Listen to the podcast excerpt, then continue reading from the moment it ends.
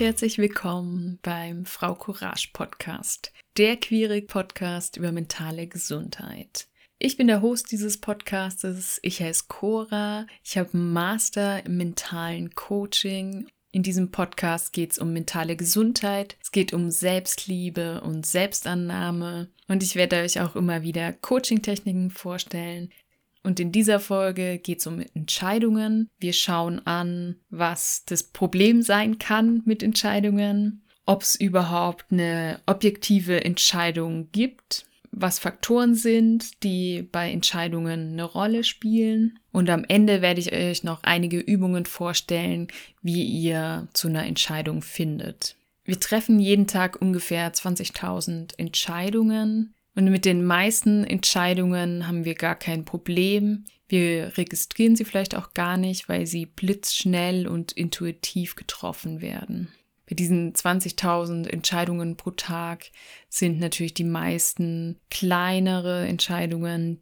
Und dann gibt es natürlich noch diese ganz großen Lebensentscheidungen, wie möchte ich Familie gründen, möchte ich heiraten, will ich umziehen für einen anderen Job in eine andere Stadt, Möchte ich mich vielleicht trennen von meinem Partner oder von meiner Partnerin? Soll ich nochmal ein neues Studium anfangen? Oder was für ein Studium soll ich überhaupt anfangen? Oder welche Ausbildung? All das können große Themen sein im Leben, die uns Angst machen, die uns vielleicht auch einschüchtern, die uns Bauchschmerzen machen, die bei uns wie so ein Stein im Bauch liegen. Und bei jeder Entscheidung spielen eben ganz viele Faktoren ein. Also es gibt verschiedene Zweifel, verschiedene Ängste, natürlich auch immer wieder Hoffnungen und Erwartungen, dass sich Dinge im besten Fall zum Guten verändern. Und jede Entscheidung, die wir treffen, ist auch immer eine Entscheidung gegen mindestens eine andere Sache. Und das kann einfach auch Angst machen, weil man Angst hat, sich falsch entschieden zu haben, nicht mehr zurück zu können. Und schlussendlich kann ja auch niemand in die Zukunft blicken. Man wird es eigentlich auch nie wissen, ob es eine gute Entscheidung gewesen war, weil man hat ja den direkten Vergleich nicht. Und gerade wenn Entscheidungen mit einem Wertekonflikt einhergehen, also vielleicht ist dein Wert, dass eine Ehe nicht geschieden werden sollte, dann, dann bist du im Wertekonflikt, wenn du eigentlich das Gefühl hast, du möchtest dich trennen. Und umso weniger du abschätzen kannst, welche Konsequenzen es hat, umso mehr wirst du vielleicht Angst haben, auch von einer Entscheidung.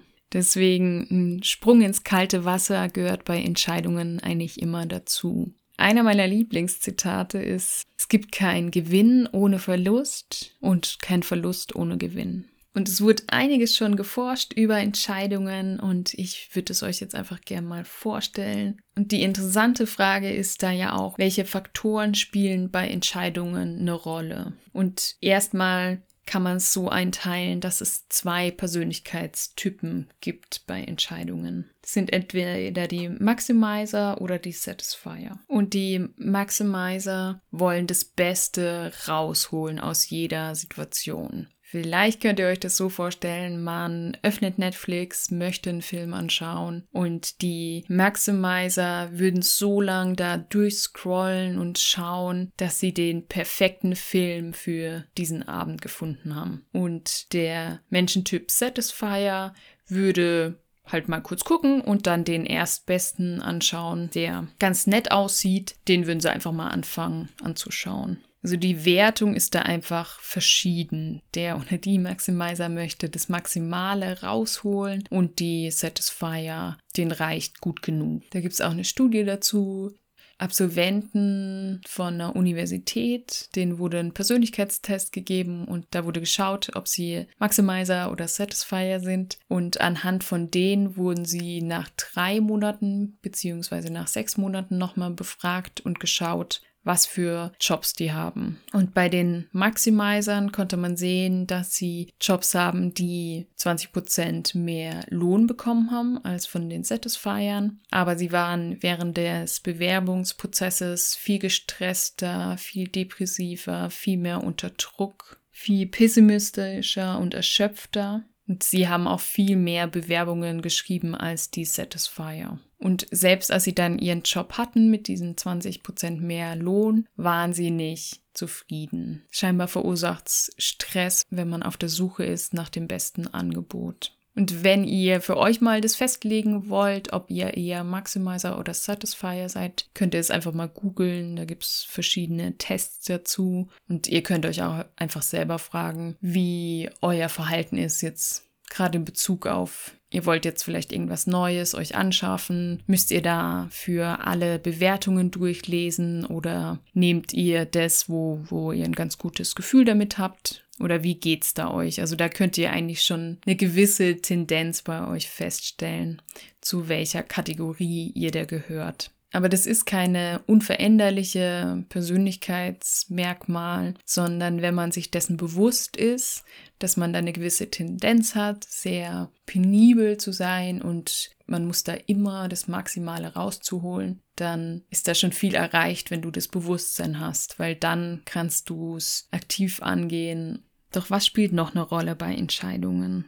Es gibt sowas wie eine Entscheidungsmüdigkeit. Am Anfang habe ich ja gesagt, man trifft ungefähr so 20.000 Entscheidungen während des Tages und man kann sehen, dass man im Laufe des Tages immer entscheidungsmüder wird. Also gerade wenn du vielleicht in einer Position bist, wo du sehr viele Entscheidungen treffen musst, hast du dann irgendwann im Laufe des Tages auch weniger Energie, weil du entscheidungsmüde geworden bist. Und es gibt auch dieses Konzept, dass man sich vorstellt, dass man eben so und so viele Entscheidungen pro Tag zur Verfügung hat und dass man eben auf sein Budget schaut. Und dass du dir, wenn wichtige Entscheidungen anstehen, dass du die zum Beispiel auf den Vormittag legst und dass du dir auch Routinen und Automatismen in deinem Leben einbaust, die dir ermöglichen, nicht an dein Entscheidungsbudget rangehen zu müssen. Und bei Steven Jobs zum Beispiel nimmt man auch an, dass es auch einer der Gründe war, warum er jeden Tag dasselbe anhatte. Also er hatte ja immer so einen schwarzen Rollkragenpulli an.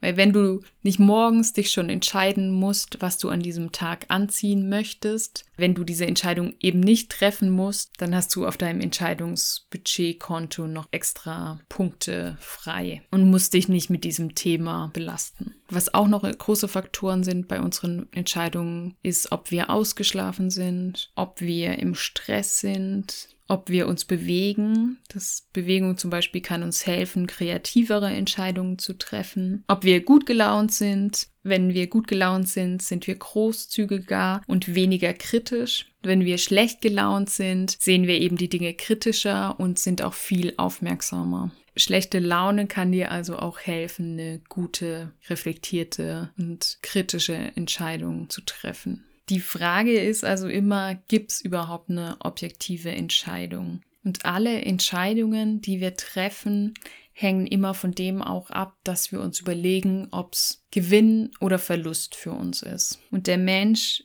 will immer Verlust vermeiden, oft auch zu dem Preis, dass er den Gewinn damit auch vermeidet. Und jede Entscheidung kostet uns Kraft und bündelt Ressourcen. Deswegen benutzen wir unterbewusst ein Instrument, das heißt Heuristik. Das ist eine Strategie von unserem Gehirn, möglichst ressourcenschonend zu einer Entscheidung zu kommen. Und evolutionsbiologisch hat es uns geholfen, zu überleben und eben unsere Ressourcen zu schonen. Und Heuristik baut eben auf einen Erfahrungsschatz auf, den wir uns angeeignet haben im Laufe unseres Lebens. Und bei der Heuristik gibt es auch verschiedene Unterpunkte. Und einer der Unterpunkte von der Heuristik ist die Repräsentativität. Und es besagt, dass Menschen, wenn sie ein Urteil fällen müssen, dann orientieren sie sich an Ähnlichkeiten, also an wahrgenommenen Ähnlichkeiten und ignorieren da auch Wahrscheinlichkeiten, sofern sie denken, dass sie genügend Informationen haben. Und das kann man sich im praktischen Leben vielleicht so vorstellen, dass wenn du jetzt im Ausland unterwegs bist und du möchtest ein bestimmtes Essen essen, dann läufst du vielleicht einfach erstmal durch die Stadt und schaust, ob es jetzt irgendwo das Steak gibt, das du dir wünschst. Und wenn du eine Pizzeria meinst zu erkennen, dann schließt du, dass es da kein Steak gibt, weil du es aus deiner Erfahrung weißt, dass in, in, Pizzerien eher Pizza und Nudelgerichte geht und dann wirst du nicht da reingehen.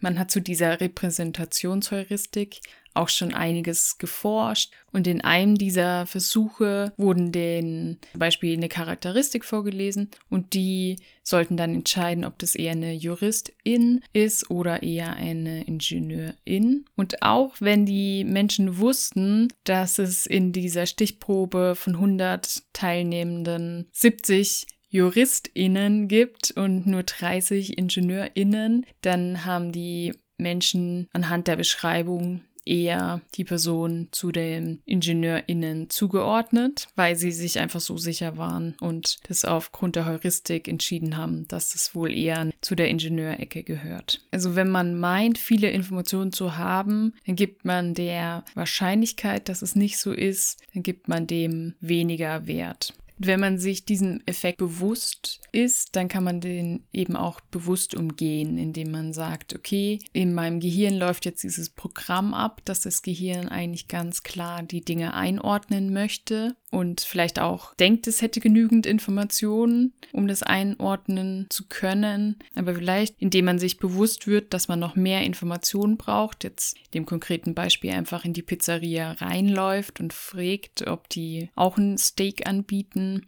Dadurch wird man eben nicht zum Opfer dieses Effektes, sondern kann den auch bewusst nutzen, indem man den halt auch noch mit dem gesunden Menschenverstand verbindet. Und eine andere Unterkategorie von Heuristik ist der Anker-Effekt. Da hat man auch verschiedene Studien gemacht, die zu erschreckenden Ergebnissen kamen. Der Anker-Effekt ist, dass wir Richtwerte benutzen, um Dinge zu schätzen oder einfach um uns daran zu orientieren. Und einer der Versuche, die man Menschen machen lassen hat, um diesen Anker-Effekt zu erforschen und zu beweisen, war, dass man Menschen am Glücksrad drehen lassen hat und danach sollten die Menschen Aufgaben erfüllen und je höher die Glücksradzahl war, umso höher haben sie selber auch Dinge geschätzt.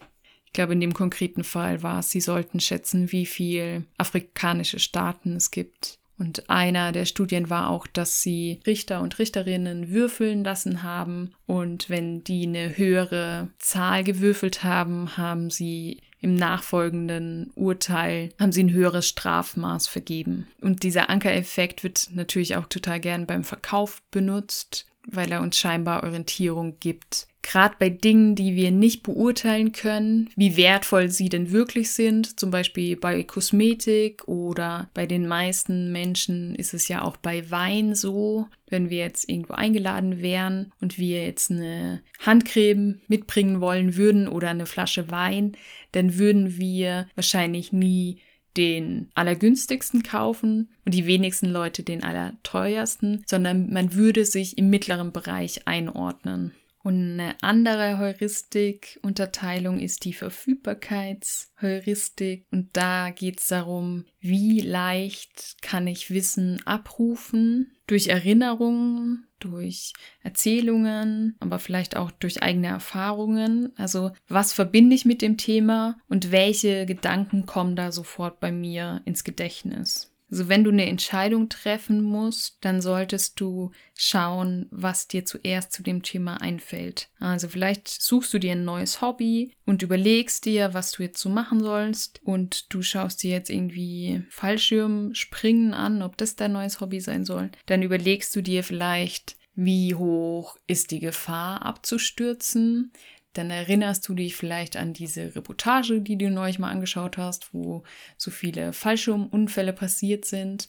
Dann ist es für dich ganz leicht abrufbar, diese Erinnerung, weil negative Beispiele oder Beispiele, die extreme Emotionen in einem hervorrufen, lassen sich auch noch besser merken. Also dann fallen dir die schneller ein. Also es ist eine Verzehrung da und Verfügbarkeitsheuristik ist auch immer die Brille, wie du die Welt siehst. Vielleicht bist du Steuerberaterin oder Finanzbeamtin.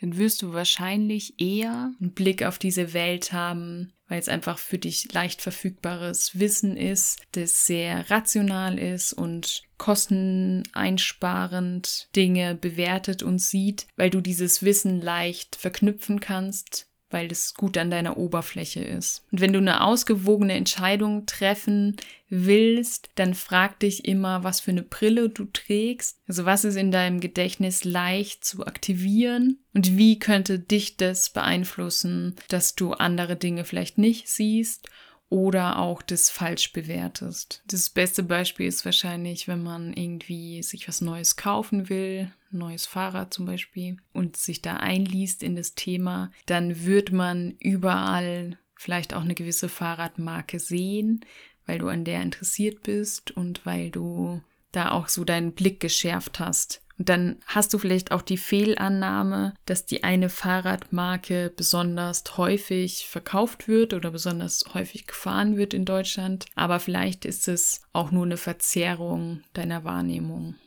Weil vielleicht wird es einfach nur in deinem Freundes- und Bekanntenkreis sehr oft gefahren. Aber es sagt eben halt nichts aus, wie es deutschlandweit aussieht oder weltweit aussieht. Und vielleicht steht gerade eine wichtige Entscheidung an in deinem Leben, und vielleicht fühlst du dich da blockiert, weil du nicht weißt, was deine Werte sind. Vielleicht hast du Angst vor Fehlentscheidungen, vor den Konsequenzen dieser Entscheidungen. Vielleicht hast du zu wenig Infos. Vielleicht hast du aber auch viel zu viel Informationen, die dich wie so erschlagen. Vielleicht hast du auch Angst, Menschen zu verletzen, Menschen zu verlieren, Verluste zu machen und auch die Verantwortung dann auch zu tragen für diese Entscheidung, die du triffst. Aber bei allem ist es immer besser, eine Entscheidung zu treffen, als keine zu treffen und es einfach alles vor sich hinlaufen zu lassen und einfach mal zu schauen, wo es hinführt. Das ist eigentlich immer der schlechteste Weg. Beziehungsweise das kann ja auch eine ganz bewusste Entscheidung sein, dass man sich dafür entscheidet, dass man die Dinge jetzt erstmal laufen lässt und ausprobiert, was passiert und wohin der Weg führt. Ich würde jetzt euch gerne noch ein paar Methoden vorstellen, die euch helfen sollen, bessere Entscheidungen treffen zu können. Das eine ist die Wertearbeit. Wenn du dir bewusst bist, was deine Werte sind, dann kannst du die einfach hervornehmen, deine Werteliste oder dein, deine Wertekarten und kannst anhand von denen Entscheidungen treffen. Wenn großer Wert von dir Nachhaltigkeit und Umweltschutz ist, dann ist die Frage nach einem neuen Auto vielleicht leichter zu beantworten. Und dafür würde ich dir empfehlen, zehn Kärtchen dir auszuschneiden oder Karteikarten zu nehmen und sammel bis zu zehn Werten, die du einzeln auf die Karten schreibst und vielleicht fällt es dir schwer, Werte zu definieren, dann schaut gern auf meiner Homepage vorbei. Das ist fraucourage.de und da findet ihr unter Podcast eine Werteliste und da könnt ihr die euch einfach mal anschauen und schauen, ob da auch Werte dabei sind, die für euch relevant sind. Und ihr kriegt einfach auch mal so ein Gefühl, was Werte sein können. Aber das ist eben auch nur eine gewisse Auswahl. Aber bedient euch da gern und schaut es euch gern an.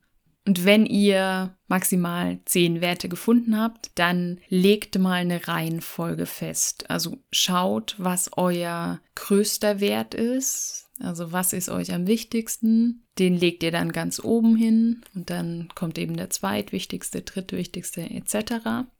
Und sei dir immer bewusst, dass du den eins niedrigeren dem obersten unterstellst. Wenn es hart auf hart kommt, dann hat der oberste Wert eben am meisten Gewicht, wird bei einer Entscheidung am meisten beachtet und mitgedacht. Eine andere Methode ist die Zeitreisemethode. Sie wurde von der Journalistin Susie Welch entwickelt und sie heißt auch 10-10-10-Methode. Und wenn du eine Entscheidung treffen musst, dann überleg dir, was wirst du in 10 Minuten über diese Entscheidung denken? Was wirst du in zehn Monaten über diese Entscheidung denken? Und was wirst du in zehn Jahren über diese Entscheidung denken? Und es kann dir eben helfen, über die langfristigen Auswirkungen dir bewusst zu sein. Und es kann dir auch helfen, Entscheidungen zu relativieren. Weil vielleicht erscheint es jetzt alles ganz wichtig und zerreißt dich fast und du hast das Gefühl, du stehst da wie mit dem Rücken zur Wand. Aber vielleicht, wenn du dir überlegst, in zehn Jahren wird es dann Bedeutung haben oder nicht,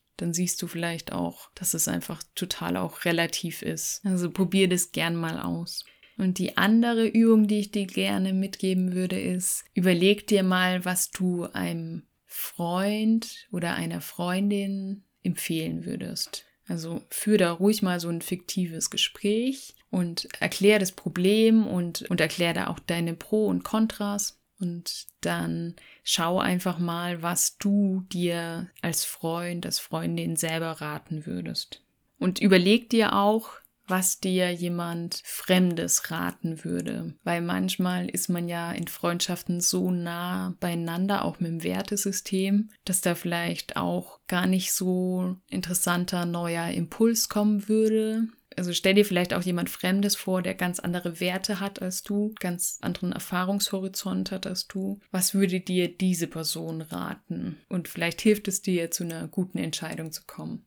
Ich weiß noch, für mich war das mal so ein Aha-Erlebnis. Ich habe nach meinem Schulabschluss mir zwei Jahre Zeit gelassen, um ein Studium zu beginnen. Also war davon eineinhalb Jahre im Ausland ähm, und habe dann auch ein Vorpraktikum gemacht für mein Studium und habe auch gearbeitet in der Zeit und so. Und ich fand das so spannend. Ich habe da auch im Altenheim gearbeitet als ungelernte Pflegekraft. Und als ich da mal so meine Situation erzählt habe, hat einer der Pflege Kräfte so gesagt, dass es total die dumme Entscheidung wäre, da so rumzutrödeln und ich würde doch auch so Geld verlieren und ich sollte doch jetzt mal lieber äh, eine richtige Ausbildung machen oder ein Studium oder so. Und ich war damals im Umfeld, wo es eher nicht so war, sondern wo man halt akzeptiert hat, dass ich Zeit brauche und Dinge ausprobieren möchte für mich war das auch eine total interessante Perspektive auf Geld und auch auf, ja, auf den Wert von, von einer Ausbildung. Und das ist ja jetzt erstmal egal, ob das jetzt meine Werte sind oder waren oder nicht, sondern es ist einfach interessant, auch da mal eine ganz andere Perspektive auf eine Situation zu hören. Und das heißt ja nicht, dass man die dann auch so übernehmen muss oder dass man sich von der irgendwie in Geiselhaft nehmen muss und äh, diesen Rat jetzt annehmen muss. Aber für mich war es schon interessant. Also äh, ich meine, das ist jetzt über zehn Jahre her und ich weiß die Situation immer noch, weil es halt für mich so, so irritierend war, dass da jemand so eine krasse Wertung, beziehungsweise weil es halt so für mich überraschend war, dass man das eben auch so ganz anders sehen kann. Und einer der Klassiker bei Entscheidungen ist ja die Pro-Kontra-Liste. Und wenn ihr die macht, finde ich schon auch eine sinnvolle Aufgabe. Aber dann macht im zweiten Schritt auch noch, dass ihr das verschieden bewertet. Weil nur weil ihr jetzt vielleicht auf eurer Liste mehr Pros auf der Seite habt, heißt es noch lange nicht, dass ihr das tun solltet, weil da ist die Quantität eurer Punkte nicht entscheidend, sondern die Wertung davon, weil vielleicht überlegst du dir ein Jobangebot anzunehmen, das in einer anderen Stadt ist. Und da würdest du zwar mehr Lohn bekommen, das wäre ein Pro-Punkt, aber auf der Kontraseite wäre vielleicht das, dass du sehr weit von deiner Familie und von deinen Freundinnen weg bist. Das wäre auf der Kontraseite. Und vielleicht bewertest du diesen Kontrapunkt als so wichtig, dass es eigentlich egal ist, wie viele Punkte auf der anderen Seite Seite stehen. Deswegen schau dir die Wertigkeit deiner einzelnen Punkte an und schreib dir das ruhig dazu. Vielleicht ist ähm, Nähe von Freundinnen und Familie ist dir fünffach so wichtig wie Geld. Was bei Entscheidungen auch immer eine Rolle spielt, ist die Bauchentscheidung oder das Bauchgefühl oder auch die Intuition. Und man weiß, dass man nach ungefähr 220 bis 260 Millisekunden einen ersten Reiz spürt, der einem sagt, mag ich das oder will ich das? Und nach ungefähr 480 bis 640 Millisekunden setzt da der Verstand ein, der das analysiert und kalkuliert.